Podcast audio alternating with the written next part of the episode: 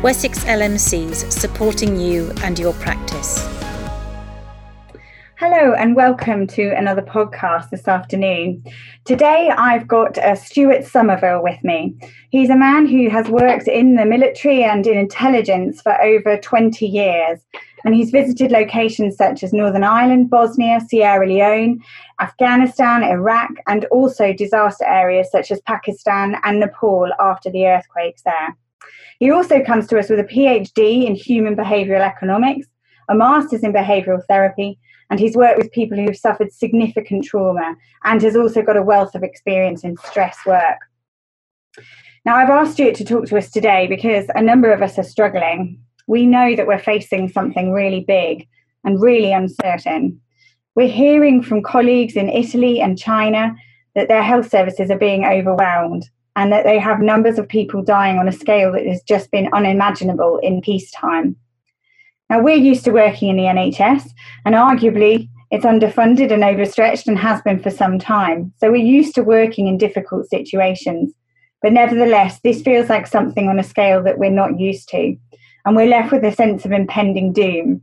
We don't quite know what's coming, or when, or what will be asked of us. And it's a really tense and difficult waiting period. So I've asked if Stuart could come and talk to us today and share some of his wisdom around perhaps what it's been like when he's known that he's going somewhere really, really hard, and also what he's learned from those experiences. So, welcome, Stuart. And um, and where would you, you like to start? I think um, what's quite useful is the thing, the things we did, I did with my teams, and I had big teams working for me at times about what you do when you're going somewhere. That I, that working out what's going to happen and the what that feels like as you're waiting to go and what it's like when you're actually there. Actually, the things you've got to think about are pretty similar, and the way you deal with that are pretty similar. So, if I talk through a model that I used to think I uh, uh, intentionally thought about as I deployed my people and worked with my people to help them deal with uncertainty, to deal with the the stress and the fluid nature of things and the the, the internal external storms that go on around them is and each individual and each group and each organization dealt with those things differently. But there was some there were some things that were common that i used to work with my teams and i'm confident we were successful in doing so. And so would that be useful if i sort of talked through those sort of headlines of things absolutely I so Perfect. So I think I, have seen in the last, say, week or so, lots of what I would call desk side academics and psychologists and pretend psychologists coming out with some pretty useful lists in some ways. But a, a lot of the stuff people haven't got time to do, or those people haven't been in those stressful situations, they don't understand that some of this is just practical. You've got to get on and do some things because there's some things that just need to happen. And if they don't happen, uh, then you actually create more and more stress further down the line as you deal as you get towards the operation or in your case uh, the things that may or may not come at you in in your region. Is the first thing we we were i was always really key with my people was to try and get control of the things that were controllable. Now those that people talk about uncontrollables and controllables all the time but uh, if I give you one example, in Afghanistan, we plan for something for a long period, three weeks, uh, for a really big piece of uh, an operation that we were going to send operators out for. And at the last minute, and I mean the very last minute, when they were going out, they were getting loaded onto helicopters, the intelligence changed and we had to stop. And it, at that point, it felt you, you'd been working at something and then suddenly it had all undone and we had to change direction very, very quickly and do something we hadn't planned for. That un, that what we was in key though was to understand the things we'd done in the build up that were important, control them, keep control of elements of it, and start to work with the teams to give them control again. At a point where they were feeling off balance, and they'd been preparing for that, for what was quite a dangerous operation, They'd been building up, they'd been getting their kit ready, they'd been on the line. As they come off the other side of that, can be really deflated. But we had to get them going again. We had to get them ready to do the next thing, which we were going to do within a few hours. So it was about giving them sense of control over the things they could control. And we worked really hard with our teams to talk about, right, what can you control? Mm. Uh, and to get them to understand that at times we would look like we didn't know what we were doing. Uh, it would look like we were out of control. But actually, we were reacting to a changing environment in which we had very little control of. Mm. It just, it, what was going to happen happened, um, particularly with the people in Afghanistan and Iraq. They were so unpredictable that you were just dealing with whatever came in front of you at that moment. And you had to learn to say, well, what now is a reality? What can I control now? If I've made mistakes in the past, I'll let go of them, but I'm going to learn some lessons from them. But I can't spend my life looking at what's gone and what we got wrong. And I can only take a view of the future. I can't be absolutely certain of what that looks like. And we we try to get people to understand regularly regular briefings. That actually this the only thing we know is this um, and what are the things that you know? And so and then that was sort of recognizing that there are uh, there's an external storm. If you can imagine this in your case is the virus but in our case was uh, the taliban or aqa whoever we were dealing with at that moment was we can't control them that's an external storm of which that you are affected by it. Um, you can try and gain more understanding of them. You can try and uh, gain uh, some foothold in their world to get a view of it, so you can understand it, but you can't change it. Then you've got your organizational group, intergroup um, relationships so not, can become another storm. So we had to work across multiple teams. Each of those teams would see themselves as elite and uh, as the the most important. But we had to build groups across those, across the people that work for us, because we needed them to work together, to share operations, to share resources, to share uh, understanding. We couldn't have them operating in silos because we'd lose effect. So, but they didn't naturally work across each other. They weren't they weren't set up to do that. They'd been built over many decades to operate as perfect units, but now we wanted them to operate in a holistic way, a, a sharing information. That didn't mean they didn't go out uh, when it came down to it. They didn't operate as a unit, but to be effective at that scale, we needed a thing called teams of teams, which we developed around a thing called uh, General Stanley McChrystal, particularly in Iraq, used this. The idea of sharing resource, sharing information, and get seeing the benefit of a wider system, the ecosystem that sits set across the top of it. But um, and each part understanding the part the, pl- the part they played. some units would get desperately worried that they didn't feel they were playing a really a serious enough part because we'd be asking them to do some other bits and pieces. Whilst other units they felt were doing the big, they were doing the heavy lifting. Uh, we were we were look, but as a whole, we were having an effect. We had to manage the whole effect, not the individuals. But we needed to all of them to see the part they played, and that they, to a degree they were all doing heavy lifting. And lastly, recognizing that each individual is reacting to this differently. Some people are coming, going in. Some people are externalizing that. But also, we can we when there's uncertainty, you don't know what other uncertainties those individuals have in their lives. Mm. So you can you you you're seeing the uncertainty that you're placing on them in this operational context, but also they have family uncertainties. They've got global uncertainties, money uncertainties. And in that case, it wasn't global as you're dealing with you're dealing with something that's got a layers to it. It's people's families, it's security, it's safety, it's freedoms.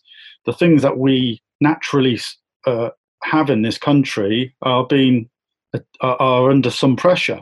Mm. But e- even in those environments where it wasn't as severe as this, um, the, the men and women that worked for me had pressures we didn't understand.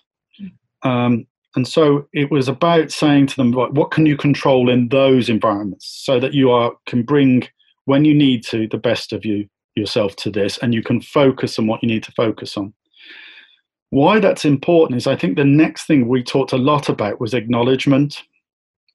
Is so if you've got control of the controllables and you recognize what you can't, is acknowledging how you feel and what's going on and having people you can talk to. Um, but we used to spend a lot of time because what you we, you can find is you have people that can see the world very negatively, um, and they can suck the life out of conversations. And people start to avoid them because actually, when you're under a lot of pressure and there's a lot of uncertainty, you've got enough load to carry yourself that if somebody else keeps offloading that onto you, you start to ignore them. Equally, if somebody's too positive, what, st- what we tended to find is that people then sort of said, well, they can't see how bad this is. That they're, they're being blindly optimistic. And so it's understanding a balance of those conversations when you're having them with under, other people are actually important. Is recognizing when you're being overly negative and recognizing when you're being overly positive to try and balance your conversations out. That's and, um, we had a different analogy, which is uh, my husband and I about uh, having a baby and how hard that was going to be. Um, and I had been talking to people and they said it was going to be really hard. So I was saying it's going to be really, really hard to my husband. And he's a sunny optimist. So he said to me, "It can't be that hard. We've, we've got, you know, enough degrees between us. It, it won't be that hard. And the more he said to me, it's not going to be that hard, the more I said to him, it's going to be really hard. And eventually we had to have a conversation where we agreed it was probably going to be quite hard. We didn't know, again, how hard it was going to be. And we didn't know which baby we were going to get. Um, um, it, you know, g- given as all babies are unique. Um, but we would manage it, and then we agreed that we could both come back to a slightly more middle position. Um, so I think those conversations, yeah, they, I've seen that positioning before. Yeah, and I think it's so important. And um, but you have to think about it. You have to do what you you talked about. You have to be able to come and talk about I'm being overly negative and have those open conversations to understand. Um, but you you've just given a beautiful example of what happens is people tend to counteract it. Mm. So if they find people that are over positive, they feel they've got to be more negative to try and get that other person to, to realize what's really going on. Um, but both are not are not helping. But talking more, and one of the things that we uh, we did is do do what we is use a lot more video. So we tried to get people where they were separated by geography to use video conferencing more. Mm. To rehumanize conversations so people could see that the person was under a bit of stress. They could see it more visibly than they could hear it. Um, and we used a ton of bandwidth doing this up, but it got deeply, we were deeply unpopular. But I was convinced that those face to face conversations were really important. So getting people to have the conversations and talk about it and to acknowledge, look, I'm under I'm under stress here at the moment. This is hard. I'm it's un, I'm uncertain about this. I don't know what's going on. How bad's it going to be? Those conversations, I think they're really important. And I think I think medics struggle potentially with that. We have um, all done pretty brutal rotas during our training, and there is a bit of a mentality that um, that if if it if it doesn't hurt, you're probably not working hard enough. Uh, and that's quite hard. Um, and it doesn't nece- it's not necessarily conducive to getting people to come forward and say, this this is hard and it's hurting me and i'm finding it difficult. And i think we're changing that slowly but surely. Um, and we do believe that it is okay to talk um, and that there's a huge power in talking and release in talking. Um, but but i think there's there's still more work to be done to reach everyone to to get that level of understanding. So this is you beautifully segued me into the last two points which is is actually taking time for yourself. I, I read something in uh, this week, weekend, about um, you should we all should be doing two hours of yoga or something a, a day. Well, uh, in my experience, when I was working the hours we were working, which could be easily 18 hours a day, and we I was in Afghanistan for nearly two years, is if you do that, you just burn out. You, you, you can't do the long run. But taking time to stop, and if you're the manager, making sure that people get time to stop. If you're the leader, um, we are for we're doing we we took the televisions out with uh, CNN and BBC out of the rec spaces where the guys went to and girls went to have some downtime and put computer games and videos and films in there just to separate them from the news feed that was constant um, so that they could have a sense of some separation from what was going on um, they might go in, in there and talk about it, but that was okay. That was a form of their own therapy, their own talking through their problems, but not having that external driver of look how bad it is. Um, and we worked really hard on making sure people had time off. Um, I certainly did something that was uh, unconventional. Is I gave them a day off, a, a rota of a day off, which was a really rare thing people got some time off on a Sunday morning, but I, we actually went for a day on a rota. And however busy it was, we, we stuck to it. And we gave teams days off when we could do it. Uh, that day seemed to be enough to put enough energy back in the bucket, back in the battery, so that they could go again. Uh, and I know that the, the, the operations before I led it and the ones after it lost a lot of people to stress and fatigue. Um, and I'm very proud to say, and I got a thing from our Queen for this, but we never lost anyone to fatigue or to stress. Um, because, and I, I, I genuinely think it was that day. It was as simple as that, as giving them time just to recharge rather than pushing and pushing and pushing. But that did mean that when those people were off, other people had to bear that load. It, but they knew they were going to get some time. Now, remember, we were at this for a long time, so uh, but there was a there was a horrible machoistic driver in the military and intelligence services to keep going. Uh, you know, we must work 18 hours a day, or you're not trying. Mm. Um, so it's it was overcoming that uh, sense that you're not working if you're not working these hugely long hours.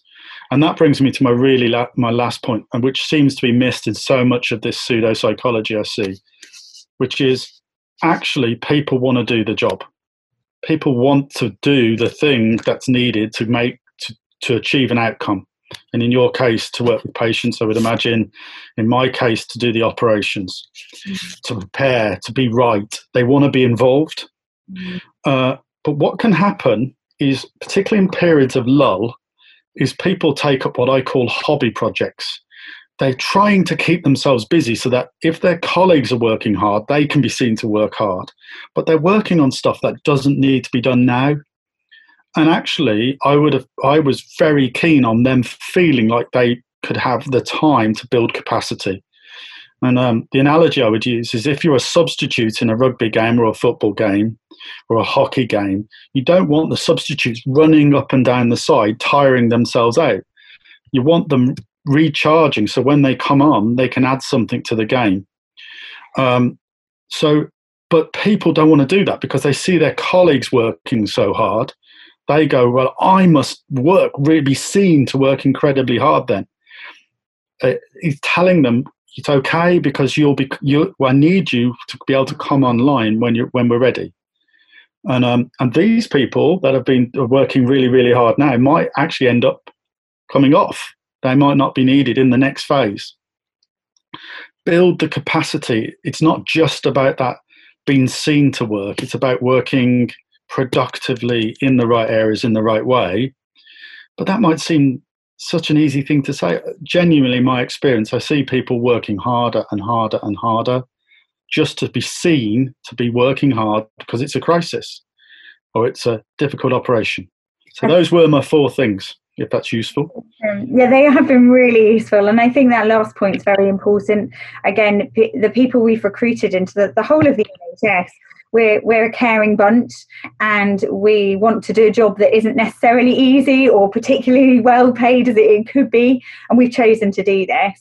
And uh, and we like being busy. Um, so i think if we're not busy in a crisis that brings with it a huge sense of guilt. Um, and as you say, people will probably not quite know what to do with themselves, and that will make it even more uncomfortable. Um, but actually, that's quite reassuring to hear. Actually, this is okay. When you're preparing for stuff, it might not be your time. There's stuff happening elsewhere, and I'm certainly working. There's a lot of planning going on at the moment. Um, certainly for our area of the country, things haven't haven't taken off just yet. It's building, um, but it's okay that we've got capacity in the system at the moment. Um, we need that capacity for for when things go up. If we start looking for capacity at that point, we're too late because. Um, we, we need everybody to be to be ready to come off the benches, as you said. And I think we talked about um, the substitute running up and down and exhausting themselves by just running up and down during the entire match. They, they won't have fresh legs to come on at that point. Um, and that's what we need um, is, is, that as well. So I think that is really important and, and particularly so uh, for medics. Um, and I think also your point about everybody playing their part at different times is again can be echoed out across the NHS. Um, that we've got commissioners who are trying to organise things, plan things. We've got uh, clinical leads who again are trying to step into spaces and and and organise things that aren't necessarily here yet. Uh, we've got secondary care, primary care, community care, um, all trying to find their place and play their part. And they're all slightly different parts, and their timings may be at slightly different points, but that's okay um, because actually they're all working together as a whole um, for the NHS and all the patients that depend on us day to day. So thank you so much, Stuart. Was there was there anything else or other, any other pearls of wisdom that you uh, wanted to impart? Otherwise, I've got a question for you. no, I'm a, I'm I'm afraid I'm all pearls of wisdom out. So I was going to ask you when when you have been on one of those planes heading out to to one of those war zones that you've mentioned. How how did you feel on those journeys, if you can remember, and, and how did you deal with that sensation? Uh, I think later in life you just got used to it, and I know that's not helpful you now, but uh, and you just listen to a lot of very bad music. Um, is the but I think there's the thing when you first start, and the things that you talk to your pe- people about is to not to overthink it too much. Yeah. Is concentrate on the things you can deal with now. That you get your kit right, get your stuff, do your own stuff, concentrate on your family, do the things that you can do now. Uh, try not to overthink it because the people that overthink it think they they never think of the future the correctly. It's never like they imagined, and uh, the and therefore by imagining it, you spend you're building up pictures of stuff that don't happen yeah. and never do happen, and um, and so I, we always used to spend a lot of time talking to people about do the things that are important now. Go and spend some time with the family, get your stuff correct, think about the things you need to put in place. If you're going to be really busy, you're not going to be able to pay your bills and you're not going to be able to sort your car insurance out and you're not going to be able to do the things that just surround your life that are really boring. So that was in the weeks. And then on the plane, that's uh, the, so if you're going to Afghanistan, that was a two day journey because you stopped about halfway in Cyprus. Uh, or you know whatever wherever they you, you laid off Minhad. The you it was the first bit was okay. You did get a sense of um, some sort of fear or, or, or dread or anticipation, whatever anybody's fear was. I was more worried about people that didn't have that than the ones that did. Mm. Uh, I always used to look at the people that didn't and think you're either covering that up and uh, you're bottling that up, and that could be a problem for you, or you're not bright enough to realize that this is quite difficult. Um, and that I always found the brighter you are, the more difficult it seemed to be for people because they could work it out. Mm-hmm. And um, I think that comes down to that a knowledge thing. It's okay to be having have some an- anxiety or some fear or some dread or some worries. It's okay that just made that used to point out to me that you had enough emotional intelligence and enough intelligence to work out what we were about to do was hard work. Um, and I think it's separating it into those sort of buckets is do make sure you do all the things that make life easier when you are going to do it. Keep yourself busy, but acknowledge it's okay to have some dread. Yeah. Um, and be more worried if you haven't got it. yeah. so I think that's really helpful to hear actually. And I hadn't thought of those points about organising the day to day stuff that otherwise it does cause you stress if you haven't organised it and you're trying to do that at the end of a long shift. Um, and you're trying to remember it during the day that once you're out of your PPE, you need to write down, I need to do sort out the car insurance, etc. Um, it, it, adds to your mental burden. So that's really, um, really good idea. Um, and I think it's it's helpful to say it's all right to feel the dread, and it goes back to your earlier point of actually talking about it and sharing that with people, um, but in a balanced way, um, not not in a mega, majorly negative way. But it's okay to to talk to others.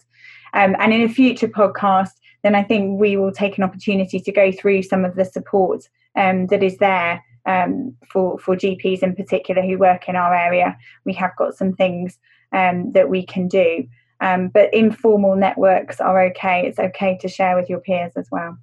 Thank you so much, Stuart, for your time today. That's been really, really helpful. Um, and we hope to uh, have you again on another podcast soon with us. Thank you. Thank you.